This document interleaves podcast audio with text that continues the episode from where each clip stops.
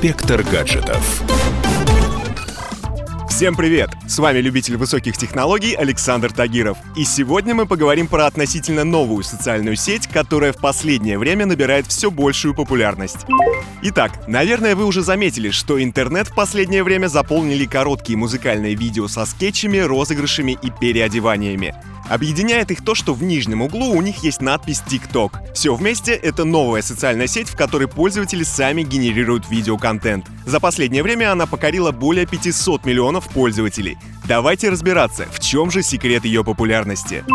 TikTok — это международная версия китайской социальной сети, которую выпустили в 2016 году.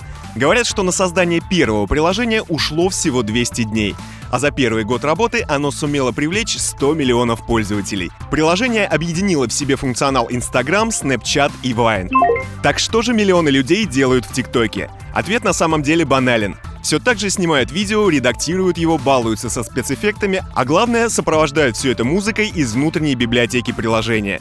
Но тут есть ключевое отличие от других похожих сервисов — если в YouTube и Инстаграме не разрешается использовать чужие песни из-за нарушения авторских прав, то в TikTok ты можешь снять своего котика на видео, добавить к нему любую популярную песню, загрузить все это в общую ленту и в одночасье стать известным. Пользователей здесь манит еще и простота этого приложения. Обычно на создание уникального и интересного контента уходит много времени, и раньше это было доступно только прошаренным пользователям. Нужно было уметь пользоваться программами видеомонтажа, иметь платные и бесплатные базы с музыкой, заморачиваться с титрами или эффектами. TikTok сделал все эти функции простыми и доступными любому пользователю. Еще огромным преимуществом TikTok в завоевании рынка называют систему рекомендаций. Пользователю не нужно кликать на видео, чтобы его проиграть, как происходит, например, в YouTube.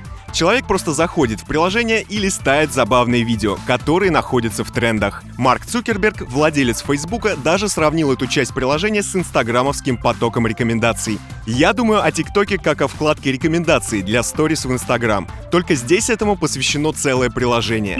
Конечно, за популярностью сразу тянутся деньги и реклама. Так уж устроен современный мир.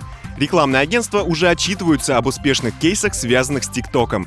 Более того, существует даже продюсерский центр, который находит перспективных блогеров и переманивает их из других социальных сетей, чтобы потом сделать с ними рекламные интеграции. На этом у меня все. С вами был Александр Тагиров. Ищите мои подкасты на всех популярных платформах, подписывайтесь, ставьте лайки и оставляйте комментарии. Всем хай-тек пока и да пребудут с вами технологии.